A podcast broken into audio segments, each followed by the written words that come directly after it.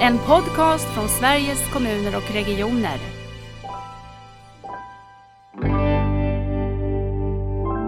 Att håll, håll varandra hårt i handen. Det här med relation och kontinuitet är inte bara viktigt i vårdrelationen utan det är viktigt mellan oss också.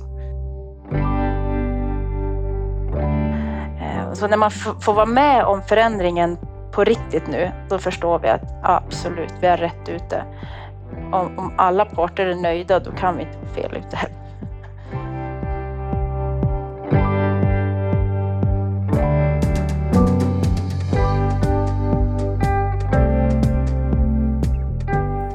I de två kommande avsnitten av Nära vårdpodden så ska vi fördjupa oss i de eh, arbete som pågår med att utveckla nya arbetssätt och modeller för att man ska få en nära vård ur ett glesbygdsperspektiv. Det finns fyra modellområden i Sverige med 15 kommuner och fyra regioner och de arbetar tillsammans med det här idag. Och idag ska vi få träffa Jessica Isaksson från Region Jämtland Härjedalen och Marie Hellholm som är projektledare för arbetet i Region Västernorrland. Och de ska berätta om sitt arbete. Så välkomna Marie och Jessica. Tack så mycket. Och innan ni ska berätta om de här modellområdena som vi är spända på så vill vi först veta vilka ni är. Jessica, berätta. Jag eh, heter Jessica Isaksson. Jag är sjukgymnast i botten, har jobbat som både klinisk sjukgymnast, chef, verksamhetsutvecklare och eh, just nu projektledare. Dels för det här glesbygdsprojektet, eh, men även mycket med vår allmänna kommunala och regionala samverkan i hela länet. Mm. Så jag bor här i Östersund i Jämtland. Hur länge har du varit projektledare för det här? Jag kom in ganska tidigt. Vi fick vår eh, ansökan beviljad eh, i slutet av 2019 så att eh, början 2020 tror jag att jag hoppade in på det här. Mm. Så att jag har varit med hela Jämtlandsprojektet och kommer att fortsätta en, även nu när vi har fått en fast 2-ansökan beviljad. Just det. Vad gör du när du inte är projektledare? På, på jobbet, då har vi två stora saker på gång inom kommun och regionsamverkan nu i höst. Vi ska förnya vårt samverkansavtal. Det håller vi på med. Vårt gamla hemsjukvårdsavtal från 2017 ska få ny kostym och anpassas till nära vård. Eh, och sen håller vi också på att titta på en ekonomisk eh, fördelningsmodell och se om vi kan ta några steg framåt där. Eh, så det är mina två stora nära vårdarbeten. Och utanför jobbet och har jag en valp, eller hon är ett år nu, men en finsk lapphund som tar mycket tid. Tre barn, sambo. Ja, jagar du? Gör Nej, med hon, hon, är en Nej. sällskapshund. Hon är en god kamrat i, i fjällen. Ja, härligt. Eh, Marie, berätta, vem är du? Jag är, eh, jag säger så, jag är ganska, jag har lite likt som Jessica på ett sätt. Jag har också jobbat i eh, hälso och sjukvården i egentligen hela yrkeslivet började som undersköterska, och sen sjuksköterska och sen egentligen 22 år tillbaks som chef och verksamhetsutvecklare och projektledare och sådär. Mm. I olika områden i hälso och sjukvården och. Så, så det, det har varit en, en lite jag har varit på många olika ställen och sett många olika saker och hela tiden känt att det finns så mycket mer att göra också. Så det har varit, jag, är inte, jag är inte trött på den heller, jag är, jag är fortfarande lika taggad. så att eh, det finns mycket kvar. Eh, ja, jag jobbade eh, i Region Västernorrland tidigare. Just nu är jag inlånad för projektledning i det här nästa steg. Och hur länge har du du har som klivit på det nu när nästa steg kommer? Ja, jag fanns ju med då. Då är jag ju anställd av regionen i förra, förra fasen, om man säger, förra delen. Så där var jag med de sista, nästan sista två åren utav den delen då. Mm. Hade jag. Mm. Är det någon liten lapphund i din eh, familj då, eller hur ser det Nästan. En ettårig isländsk fårhund. Så att vi har suttit på de möten tillsammans, Jessica och jag, där i början när det var två valpar som krävde lite uppmärksamhet. ja, så det är lite likt. Ja. ja, vad härligt. Vilket härlig, härliga liv ni berättar ja. om. Jag så tänkte så... mycket ute. Mm. Ni är mycket ute, jag förstår det. Mm. Det är man när man bor i, i de trakter som ni bor. Då, ja.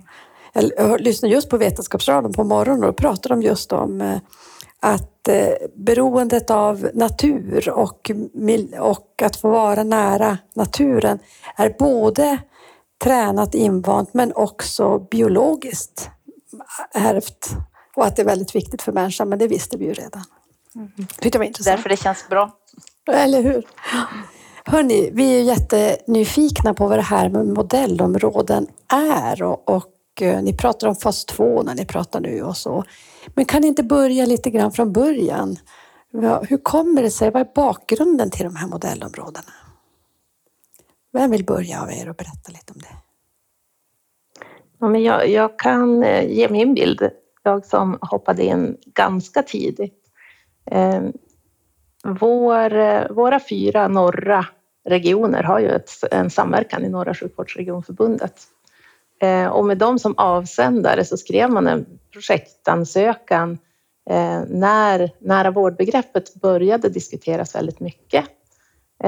Och den utgick från att om det nu är så som vi tror med demografin, för, för mm. då var ju det en prognos, eh, så ligger norra Sverige och glesbygden långt i framkant. Istället för att se det som en nackdel så ligger vi långt i framkant och då skulle vi kunna vara en bra testbädd för att testa nya arbetssätt och metoder. Mm. Eh, så då ansökte man tillsammans via NRF om medel från Socialdepartementet om att utveckla modeller för nära vård just med glesbygdstanken. Eh, både för att testa, eh, men också sen kunna sprida att eh, funkar det i norra Sverige, då kommer det att funka på andra ställen också när man i sinom tid kommer till de här demografiska utmaningarna. Just det. Jag får ju säga att jag har ju ett litet extra hjärta för det här, för jag var ju med i det där arbetet precis i den fas som du berättar om, för då fanns jag ju i Region Norrbotten som också är en, en del av de här modellområdena. Och det, hur gick det sen? Vill ni fylla på, fortsätta fylla på? Marie, vill du fylla på någonting? Eh, jo, men varje modellområde hittade ju sin, alltså sin modell som passar just för det, det stället där och den, eh, det samarbete som redan fanns mellan kommun och region där. Men sen hade vi ju kontinuerligt träffar eh, där vi kunde titta på gemensamma målbilder eller gemensamma utmaningar som vi faktiskt kände att det här är exakt likadant. Här måste vi kanske mm. jobba tillsammans med. Det handlade lite om utvärdering, titta på hur, hur har ni jobbat? Hur kan vi lära av er, era, modell, era piloter och så. Så vi lärde oss mycket av varann under resan, trots att man hade ganska fullt upp tror jag i första steget att hitta sin eget, sina egna samarbetsformer och sina, sitt eget sätt i sin egen kommun, med mm. region och kommun tillsammans. Mm. Så pratar ni om fas två nu för att ni har skickat in, eller skickade in en ny ansökan. Den första blev beviljad och nu så säger ni vi är beredda att ta nästa steg också som också blev beviljad. Men säg någonting om det också så vi är på banan. Där tror jag vi ja. kände att vi Ja. där hade vi ju lärt oss så mycket under de första eh, fyra åren och vi verkligen kände att ja, men nu måste vi ta nästa steg. Nu måste vi ta lite större kliv. Nu måste vi se det lite i ett större perspektiv med till exempel, vi har ju tittat på kompetens kompetens i glesbygd. Hur, vilka utmaningar har vi? Hur skulle vi kunna jobba tillsammans för sådana frågor? Eh, ja, så att eh, det kändes som att det var, känns ganska enkelt att ta ett större kliv och ett större steg och, och göra det tillsammans, verkligen. Mm. Jessica, fyll på. Jag tänkte att vi, vi i den första fasen så landade vi också mitt i pandemin. Mm, som var en utmaning i sig. Att våra chefer som som vi då via projektet gav ett uppdrag att tänk nytt, prova nya saker. De hade dessutom fullt upp med att rodda pandemin. Mm. Ehm, så därför kändes det som att vi kanske inte hade, de hade kanske inte fått full chans att visa vad de går för. Och nu när vi hade då etablerat det här nätverket och alla kontakter, eh, fått goda exempel från varandra, ehm, då kommer ju den här fas 2 verkligen att kunna förhoppningsvis leverera mer, för nu har vi krattat för det. på ett helt annat sätt. Ni blir ju väldigt viktiga, tänker jag, som modellområden. För det finns ju, ett, tycker jag, ett starkt fokus på att glesbygden, dels som ni var inne på, det här demografiska försprånget, att vi har att lära av dem som får gå före i den här eh, möjligheten och utmaningen som demografin är. Och det kan man ju se bland annat i den överenskommelse som SKR och staten tecknar med varandra om nära vård.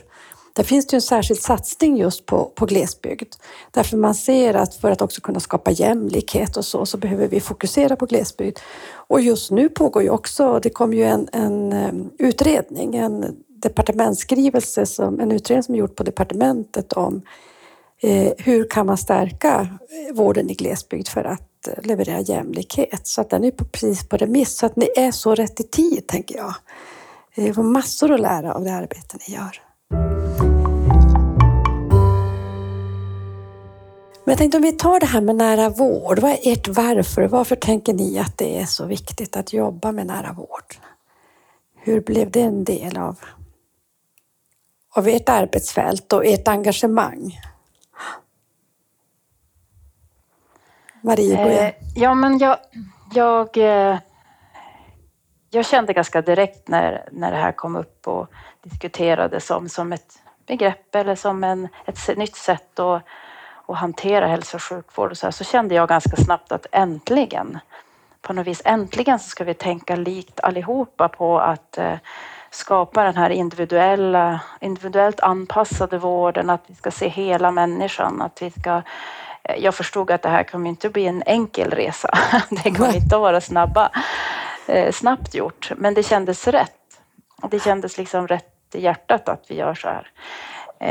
Jag, för mig är ju nära liksom känslan av nära, känslan av tillgänglighet och eh, eh, trygghet kanske och att det är enkelt. Eh, vi har ju diskuterat det med, med hälso och sjukvårdspersonal många gånger och känslan av, av att vi faktiskt tidigare också har jobbat med nära vård och i konflikt att man känner att ja, men vi har ju jobbat med nära vård. Mm. Det har vi, men inte fullt ut. Vi har inte vi kanske på individnivå har gjort det, men kanske inte på organisationsnivå. Vi, har, vi kan inte Nej. se det förrän vi sitter här och verkligen sätter oss ner och gör det här tillsammans. Till exempel att kommunens sjuksköterskor tillsammans med primärvårdens läkare tittar på hur ser den här situationen ut för specifikt den här patienten som vi faktiskt har ett gemensamt ansvar för. Mm. Eh, så när man får vara med om förändringen på riktigt nu, då förstår mm. vi att absolut, vi är rätt ute. Om, om, alla parter är nöjda, då kan vi inte vara fel ute heller. Då kan vi inte vara, nej precis. Tack, ja. vilken fin beskrivning. Var har du din, ditt varför Jessica och driva? Ja, men, eh, jag, jag landade ju in i nära vård utifrån ledarskapsutbildningen som vi gick tillsammans i, i länet. Jag tror det var den första digitala där jag blev eh, länssamordnare. Eh, och då fastnade jag för det kommunikativa. Det var så mm. tydligt med eh, förpackningen, bilder, begrepp, förklaringar, eh, kopplingen till forskning. De här pilarna, förflyttningen. Ja. Det, det, blev tydligt för mig samtidigt som man kände det här var väl egentligen inget nytt. Men det var snyggt Nej. förpackat och det var lätt att förstå. Det kändes som att ja, vi har ju inget eh, alternativ så att det är ju inte en ja och nej fråga, vill jag eller inte, utan så här kör vi.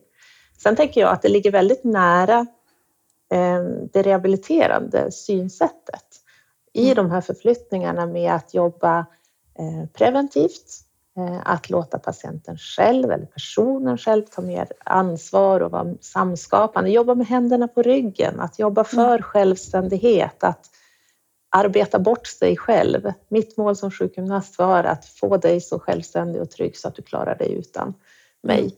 Eh, så att det var väldigt lätt att dra paralleller. Eh, och det märkte väl vi i vårt modellområde också i Ragunda, att det var rehabgruppen som först räckte upp handen och sa att här, här känner vi igen oss, vi ser möjligheter till samverkan, vi vill vara en arbetsgrupp. Ja. Vad kul, och, för det är så viktigt också att komma tillbaka till det där. Vad är det som är kärnan? Och jag tycker ni beskriver det båda så fint. Jag tycker jag känner väldigt mycket igen det där som du säger Marie också, det här att man tänker att det här gör vi redan. Sen när vi börjar bli konkreta i att göra, då ser vi vilken kraft det är att vi faktiskt eh, nog inte riktigt har kommit så. Och jag brukar tänka också som du säger Jessica, en självständighetsreform och en arbetsmiljöreform eftersom det också blir bra för medarbetarna. Så att det är ju svårt att säga nej till att göra något sånt. Så. Berätta, nu ska ni få berätta om era modellområden. Vad ni har gjort just hos er. Ska du börja Jessica den här gången? Vad, vad har hänt? För det blir ju som fas ett och det ni gjorde under den här ganska svåra tiden med pandemin som du sa. Så. Mm. Vi eh, vände oss, i och med att den här ansökan skrevs via NRF, så vände vi oss i regionen till två kommuner och frågade om de ville utgöra modellområde tillsammans med oss. Eh, och då var det Bräcke och Ragunda i östra Jämtland. Och eh, vi frågade dem, för vi visste att de redan låg lite i framkant. De var duktiga på egen monitorering. Mm. De var snabbt inne på att skaffa utrustning och monitorera eh, hypertoni, hjärtsvikt. Och vi visste att där fanns det chefer och medarbetare som hade driv och vi eh, anade också att den här befolkningen, de är nyfikna på det nya. Mm. Och eh, då ställde de upp och blev vårt första modellområde. Nu kommer Bräcke att kliva av och istället får vi Bergs kommun i nästa fas och då får vi lite ny energi. Mm. Och de här fick höra då att nu ska hela länet förflytta sig mot nära vård, men vi vill att ni är spjutspetsen. Vi vill att ni är längst fram, testar nytt, tänker nytt och uppdraget är väldigt, väldigt fritt. Ehm, så att där fick de egentligen börja fundera på vad är det vi ofta eh, skyller på att vi inte samverkar? Och här har vi plötsligt en öppning att ta bort de gränserna. Eh, och det var nästan förlamande från början. Ett så, så fritt uppdrag kan bli lite svårt att greppa. Mm. Men då kom Rehab och sa att vi vill prova att jobba mer tillsammans. Vi vill ha eh, tillåtelse från våra chefer att eh, jobba kollegialt som ett team, även om vi tillhör två olika organisationer. Vi vill inte räkna pinnar eller skicka fakturer emellan varandra, eller, utan vi vill göra det bästa för medborgarna för att spara både skattemedel och använda vår gemensamma kompetens. Eh, och det fick de tillåtelse till och har fortsatt med alla år. Var det politiskt eh, beslut i det eller hur, hur, eh, var, vem fick de tillåtelse av? Vi hade sån tur att eh, vår kommunala representant, vår styrgrupp, det var kommundirektören själv.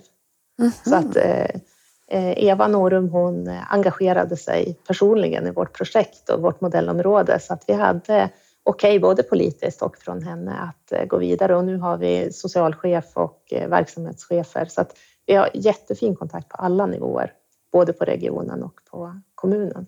Vad har det betytt, tänker du?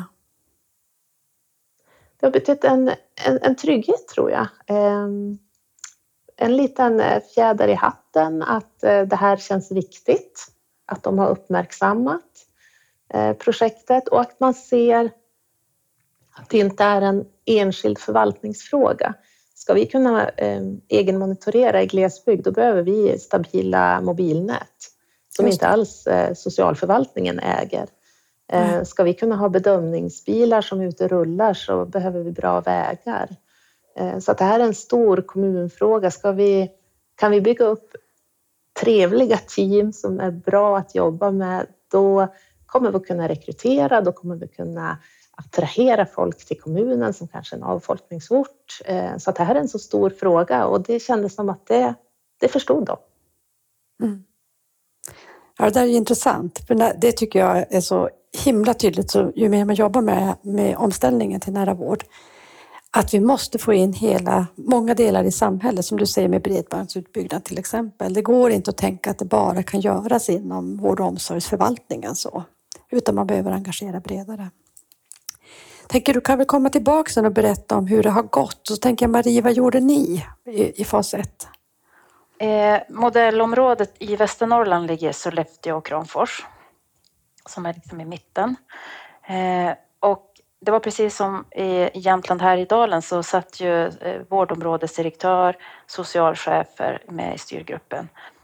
Och det var också precis som, som du sa Jessica, det var, det var förutsättning, tror jag också i början, var en förutsättning mm. för att få acceptans för att de säger go, eh, det här tror vi på, vi vill att ni samarbetar. De samarbetade som otroliga föredömen liksom, så att det blev, eh, det blev en väldigt bra, ett bra driv. Eh, och de tänker, tänker annorlunda till steg två. Då blir det verksamhetscheferna som är styrgruppen ja. och det säger också någonting om att det är dags att gå vidare och släppa. Man behöver inte som, som eh, högsta ledare nästan vara den som styr sånt här arbete längre utan det kommer mm. att fortsätta. Och det, det är större vits att man som verksamhetschef får vara med och ha lite fria händer.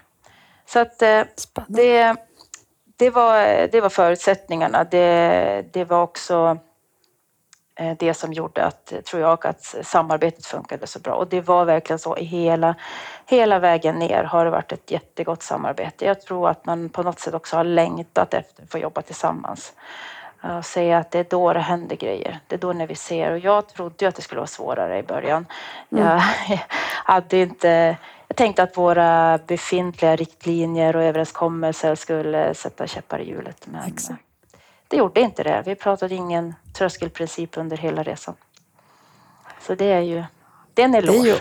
Det är ju, det är ju en eloge, verkligen. Mm. Mm. Så att, eh, sen har man utmaningar på vägen och det vart vi klart medveten om. Men, men vi lät inte de befintliga hindren stå i vägen först. Mm. Ja. Va, om man nu tänker mer konkret då, vad blev det? Hur märktes det i verksamheter hos invånare?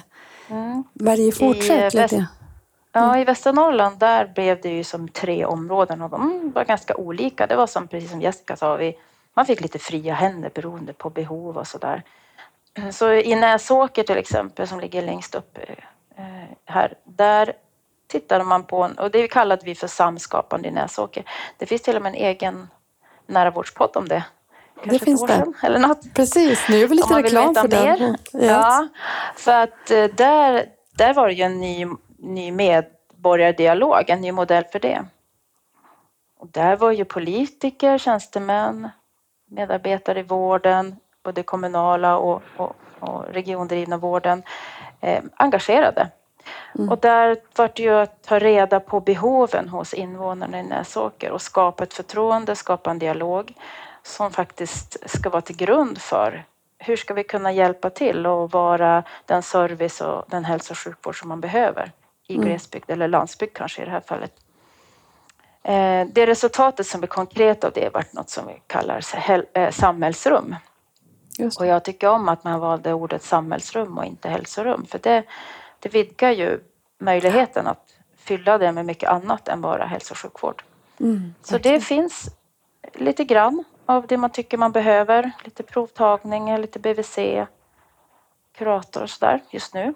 Men det fortsätter ju att utvecklas vidare. Mm. Sen eh, något annat som är, som är HLT-modellen, hälsa, lärande, trygghet. Där kikade vi på Västerbotten och de hade kommit lite längre och gjorde den modellen lite Västernorrlandsaktig mm. för både Kramfors och Sollefteå det är klart, men pratar om, det, det är ju något för, eh, för att förebygga o, psykisk ohälsa, alltså för, att, eh, för barn och unga. Där skola, socialtjänst och eh, primärvård jobbar tillsammans för att så snabbt som möjligt kunna hjälpa med rätt insatser och i rätt tid. Mm. Och när det handlar om barn och unga så finns det ju redan befintliga strukturer och organisationer, både kommun och region, som man måste ta hänsyn till. Så att som invånare inte ja, så att man kan förstå vart finns hjälpen?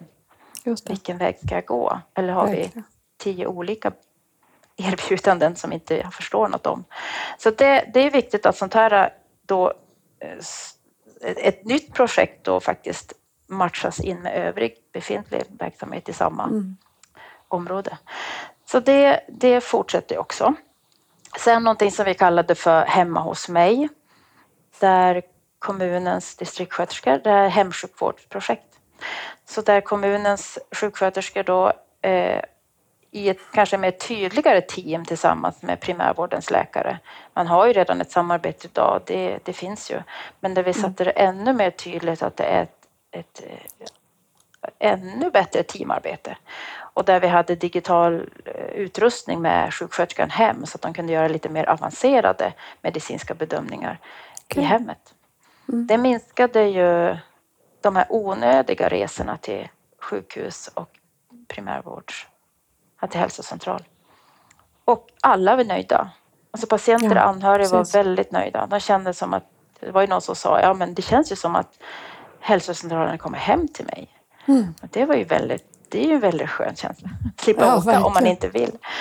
Eh, så det, det gav också ett bra resultat och det fortsätter också. Mm. Så det är väl de tre områden som man jobbar med i, i Västernorrland. Ja, wow, det är jätteroligt att höra. Jessica, vad, hur gick det där i Ragunda är ju också, jag, jag, tänk, jag satt och tänkte det när jag lyssnade på er. Näsåker är ju som så här kändisställe nu med samskapandet och så har vi Ragunda som verkligen har satt sig på kartan för sin egen monitorering.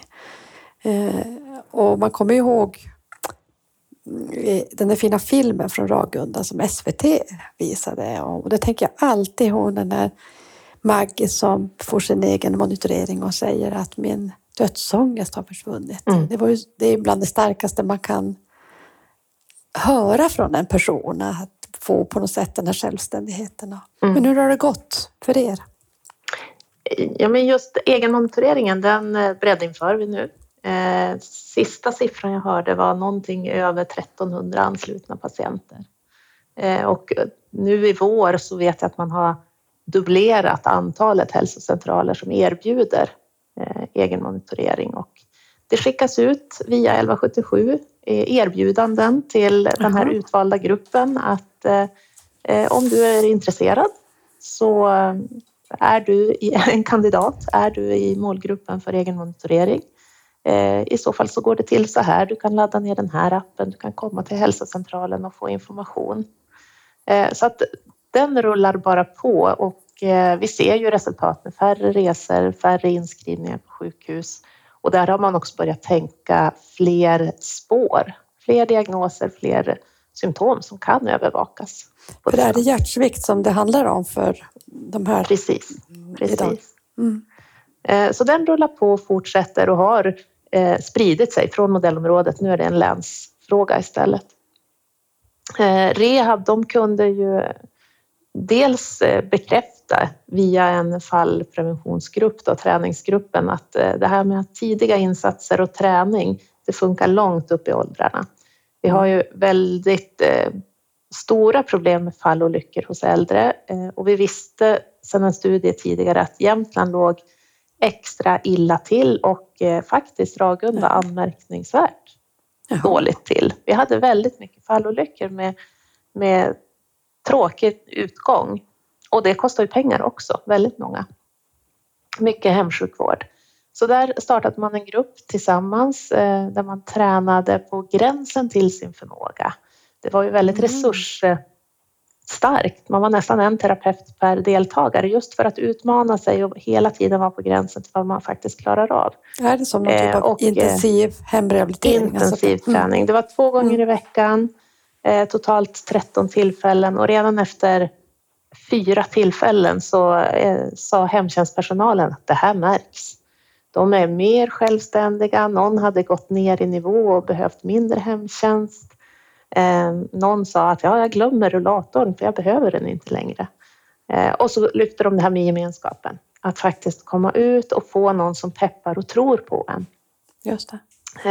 Så, så den eh, lilla studien som vi gjorde där med bergsbalansskala före och efter, den slog fast att eh, det här är ett jättebra sätt att jobba. Eh, det vi stöter på dock, det är ju att det blir ju en del undanträngningseffekter. Ska vi satsa på det här förebyggande, då kan vi inte kanske ta emot lika många på mottagningen. Nej. Och där behövs det ett beslut. Vad tror vi på? Eller ska vi utöka rehab-resurserna? Vi såg också att en del stödstrukturer runt om eh, haltar lite grann.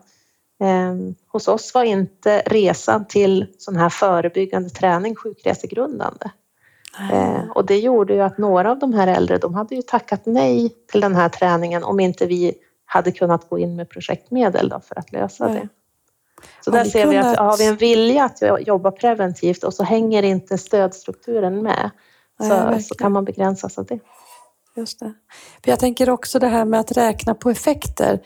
Eh, det ser vi ju jättemycket nu i nära vård att eh, ja, det kan vara resurs, eh, dra mycket resurser att göra en intensiv hemrehabilitering.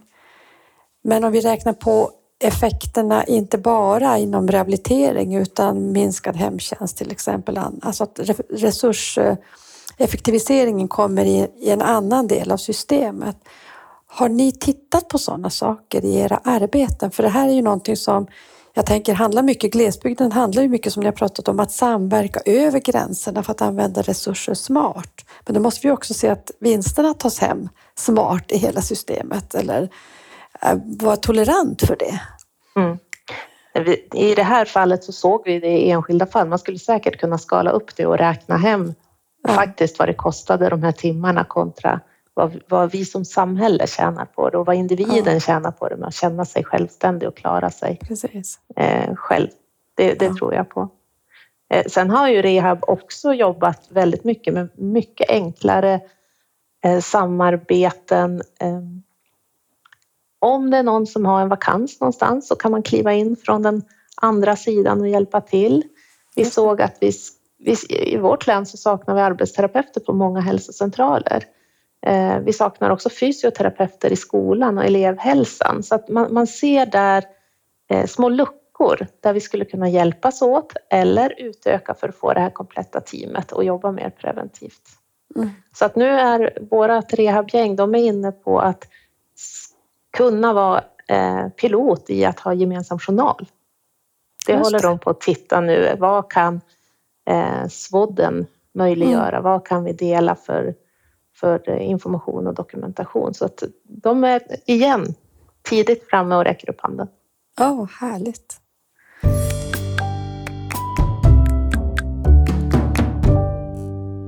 Jag tänker, om man tänker fas två, och du sa Marie lite grann om att nu så tar man egentligen andra styrgrupper, man har hittat en mognad i systemet för att, eh, eller en tillit tänker jag, eh, att det handlar om tillitsbaserad styrning och så. Eh, vad blir fas två? Hur kommer ni att... Eh, vad vill ni uppnå? Är, hur lång tid är perioden? Den är till? Det är ytterligare fyra år Just det. kommande eh, Just det. period.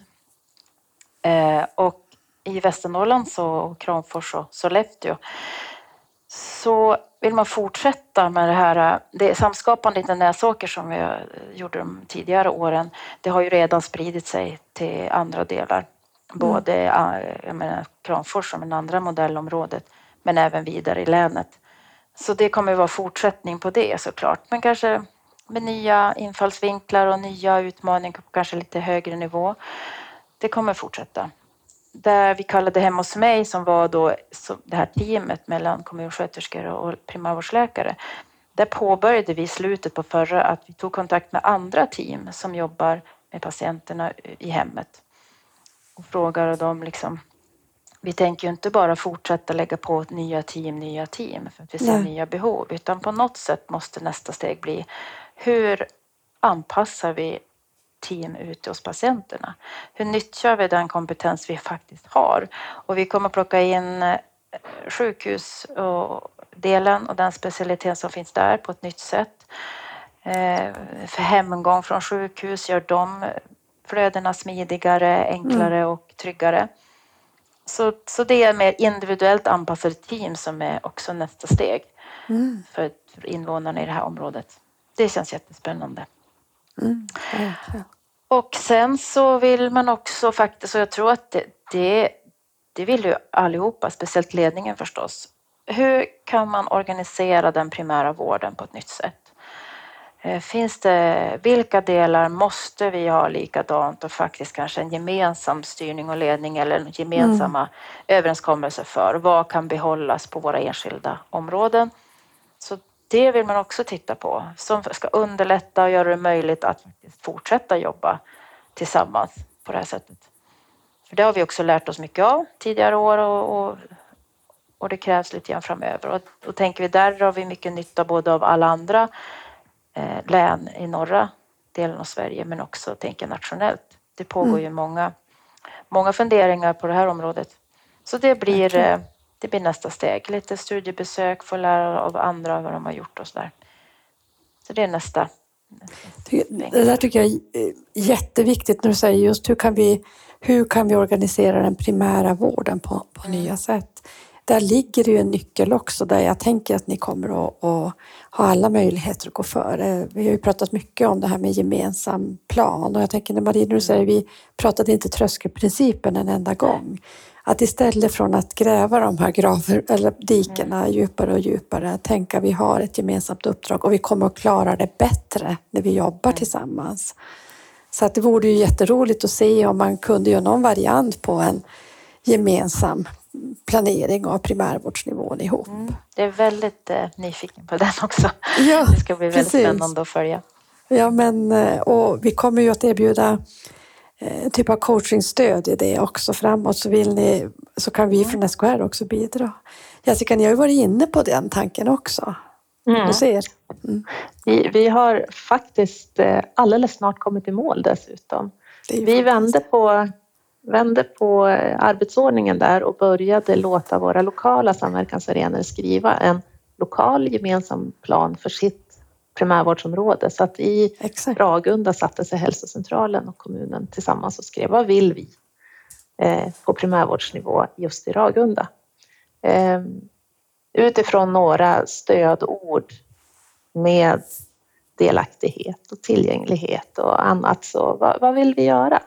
Och så gjorde alla våra åtta samverkansarenor och sen sammanfattade vi dem i en länsplan som just nu är ute på mm politisk remiss eh, och eh, troligtvis antas nu om några månader.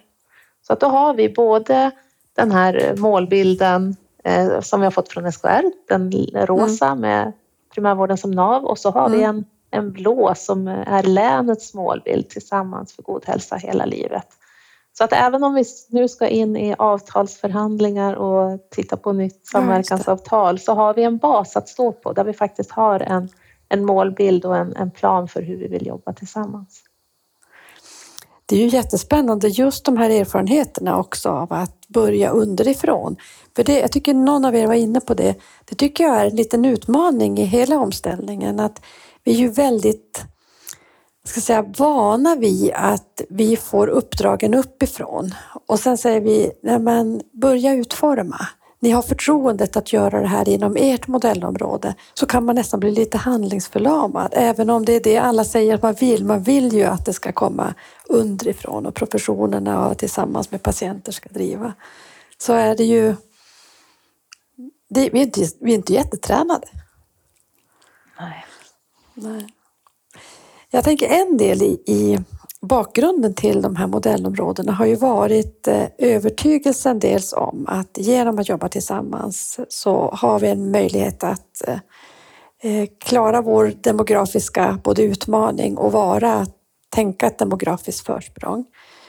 Och sen har det också varit att det man gör i de här områdena, det är lättare att skala upp till storstäder eller andra områden än att tänka tvärtom, att det man utvecklar i de riktigt stora städerna också ska passa i glesbefolkade områden. Tänker ni att, eh, att ni ser, det är som en hypotes som vi har haft i hela det här sättet att tänka med modellområden. Tycker ni att den håller? Vad är era erfarenheter så här långt? Jag tror att eh, vår erfarenhet är att eh, storleken begränsar inne i, om man tänker Östersund som stad, eh, där våra lokala samverkansarenor ganska enkelt och snabbt satte sig vid ett bord och rymdes i ett konferensrum i Ragunda, eh, så var det svårare i Östersund, både utifrån hur många de var och sen att man har i en större kommun kanske flera nämnder, flera förvaltningar. Eh, LOVen slår ju helt olika i stad och landsbygd. Vi har privata utförare både mm. på regionen och eh, kommunen. Ehm, och att flera ungdomar hos oss kommer till Östersund för att gå, gå skola till exempel och eh, LSS-delen är mycket större om man kommer in och går gymnasieskolan. Så det har, det har varit det svåra för dem. I sak så är det ju samma ämnen vi pratar om, så där är det inga ja. problem att skala upp, utan det är mer att hantera storleken. Mm. För då skulle man ju kunna säga att det småskaliga har sina, eh, eller det tajtare på något sätt, samhällsstrukturen, den har också lättare och då tycker jag det här med att relationer spelar så stor roll. Eh, det har man ju lätt, det har man ju känt i många år. Man kommer på ett mindre sjukhus så känner man här är det mer, eh, här känner man varandra på ett annat sätt, här är det mer lättjobbat och så. Så det finns fördelar med det, både med demografin kan man ta kraft i, men också i glest, glesbygdstänket. Vad säger du Marie? Vad, tror du att det kommer att gå att skala upp eller vad är dina erfarenheter? Jo, men absolut. Eh, jag tycker redan nu när man har spridit det här vidare och erfarenheterna så, är det, så visas ett intresse även från större orter och större sammanhang. Men jag tror också det här eh, att, att få igång ett nytt arbete om man bara bestämmer sig för att vi gör det tillsammans så känns det som att det är lättare i ett mindre eh, på ett mindre ställe. Man känner varandra, man har lättare till att oss, precis som du säger Jessica, man, man har lättare att samlas runt samma bord. Man vet vilka man är och man, man har en grund av att vi är tvungna att hjälpas åt. Så vi ska klara upp det här. Vi har inte en resurs för varje ärende eller vad man ska säga, utan vi, vi måste ibland göra två saker. Mm. För annars räcker vi inte till. Och det sätter ju också någonstans eh, det här med lite grann som jag har funderat många gånger på, det här med normen om vad som är rätt och fel. Och jag, har, jag har känt att det, det, har varit stor del av kanske ett hinder idag för vi inte kommer vidare. Det är också så här, men får man, får man göra så här? Är det här rätt typ av vård? Är det här rätt sätt att jobba? Får vi, får vi samarbeta så här? Vad säger den här lagen egentligen? Mm. Är det någon som verkligen har kollat den på 20 år? Liksom? så att eh, jag tycker att den delen har, har varit viktig att, att få upp på bordet och diskutera och inte vara rädd för. Nej. För en norm kan vara full i, i, i, en övertygelse hos en individ vad som är rätt och fel och vad man får och inte får göra. Sen om den är höll på att säga på riktigt, det kan ju vara riktig känsla såklart, men, men det behöver ju inte vara det som är för evigt, utan man måste utmana de här delarna tror jag. Och Verkligen. börja ta upp dem och diskutera. Jag tror det är det cheferna i våra modellområden faktiskt gör. De skapar nya gemensamma normer mm. och tillåter saker. Mm. Ehm, vi har ju kommit in på det här med eh, förfrågningsunderlag i beställningen. Mm vad är en rättvisa i länet? Är det att det utförs på exakt samma sätt? Eller är det att effekten blir densamma? Ja. Att, att vår hälsa blir samma, men man kanske använder olika arbetssätt i, i Ragunda och Östersund och det får vara helt okej. Okay. Ja, Så att eh, balansen där mellan att ha ett gemensamt uppdrag och en likhet i länet kontra att få den här kraften underifrån att växa och lokalanpassa. Mm. Eh, där får man vara lite modig. Ja, verkligen. Och jag tänker att utmana normer eh, för att faktiskt kanske sticka hål på det som lätt blir sanningar i, i, när man på något sätt pratar om det. Och ibland faktiskt också utmana normer som har någonting som sätter hinder. Det kan vara legala hinder, men vi måste ju också utmana de strukturerna för att komma vidare. Säga, här är det faktiskt kanske inte tidsenligt mer att det ser ut på det här sättet. Vi måste få till förändring. Och där kan man ju också i sådana modellområden få vara lite, lite modigare. Och sen så har ni också uppdraget från Socialdepartementet så det kan ni också i dialog rapportera tillbaka. Här behöver det faktiskt ske en förändring för vi behöver kunna jobba tillsammans på ett annat sätt. Om ni skulle få ge lite eh, råd så här till eh, de som eh, blir sugna nu när de lyssnar på er. Vi behöver ta tag i, i våra arbetssätt eller vårt sätt att jobba med nära vård. Vad, vad skulle ni då säga? Ja, jag känner så att det, det är att lycka, håll i den här känslan av att vi, vi måste lyckas med att göra det här tillsammans. Vi måste, vi måste vi måste för, försöka förstå varandras situation idag och vi måste faktiskt se vårt gemensamma uppdrag eller våra gemensamma invånare vi faktiskt har ett ansvar för. Och ja, hålla i det hela vägen och inte släppa varandra på något vis.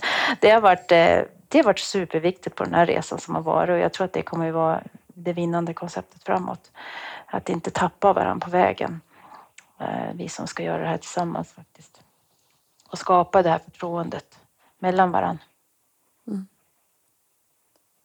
Ja. Jessica, tack. Men jag, jag, tänker också att lägg inte för mycket tid på att eh, leta ett facit utan börja bygga utifrån det lokala. Börja göra, mm. eh, utvärdera. Eh, vi kanske inte har tydliga indikatorer men vi har i alla fall en, en känsla för, blev det här som vi tänkte? Har vi en hypotes? Blir det bättre? Eh, gå på upplevelser i början. Fråga medarbetare, medborgare mm. Ehm, och testa prova nya sätt, för vi får oftare ja än nej. Vi får ganska sällan nej när vi vill prova någonting. Jag tycker mm. att vi har modiga chefer och politiker. Um, och så tänker jag precis det Marie säger, att håll, håll varandra hårt i handen. Det här med relation och kontinuitet är inte bara viktigt i vårdrelationen, utan det är viktigt nej. mellan oss också. För jag skulle just fråga det. Jag gissar att som för alla andra så finns det vissa dagar på jobbet som känns motigare där ni känner att ja, men det, de, jag är nog ensam och tänka så här, ingen förstår mig eller det här känns för komplext och svårt. Var hämtar ni kraft? Hos varandra tänker jag. Våra projektledamöten är ju en mm. sån där ventil att höra att eh, ibland är det uppåt och ibland är det neråt. Um, sen tänker jag också att eh, hämta kraft i historien. Det här är ingen snabb lösning så att ibland får man verkligen påminna sig själv om att ja, men när jag jobbade som sjukgymnast, vi skrev ju journaler för hand och vi, mm. ja, men allt vad man höll på med, det har hänt saker mm. och det, händer, det kommer att fortsätta hända saker. Det går framåt så att då får man ta lite perspektiv. Tidsperspektiv är också bra ibland att påminna sig. Mm. mm det gillar jag också.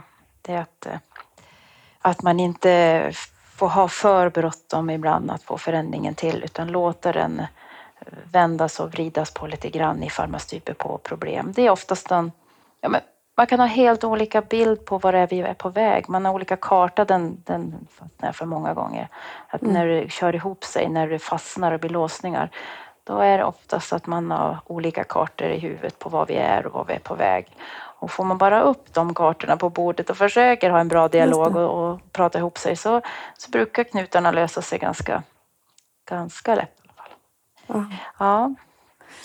Jag tänkte på det ni eh, sa om att eh, hålla i och, och så. Både Jönsson, hon som skrev den här boken Tio tankar om tid, hon sa att det är svårt att se förändring medan den pågår. Och, och jag tror att det kan vara så. Jag tror inte det är säkert att vi egentligen vet vilka stora förändringar vi är med och får vara med och forma just nu, för det är svårt att se dem. Men när vi kommer att titta i backspegeln så kommer, de, kommer vi att se dem. Det får man också påminna sig om. Jag tänkte vi avslutar med det här vad som är nära för, för er. Eh, och Marie, du börjar prata lite grann om det. Du skulle sammanfatta, vad är nära för dig? Ja, men nära, nära för mig är just, tror jag, eller för mig är det så, känslan av att det är nära. Även om det är fysiskt långt ifrån eller inte, men känslan av att det är nära, det är tillgängligt, enkelt för mig och, och tryggt. Liksom. Mm. Tack. Jessica? Eh, jag tänker dels på ämnen och frågor som ligger mig nära, som är angelägna för mig, som är viktiga för mig. Eh, och sen har jag tänkt på det här att eh, som personer kan vi stå varandra nära. Och då tänker jag att vi, vi står varandra nära, då förstår vi varandra och vi är måna om varandra. Det är också en, en närhet för mig. Mm. Så personcentrering kanske är det, det närmsta nära jag tänker på. Mm. Tack! Och tack för att ni var med i Nära vårdpodden. Så intressant och bra. Stort lycka till framåt! Tack för att vi fick vara med.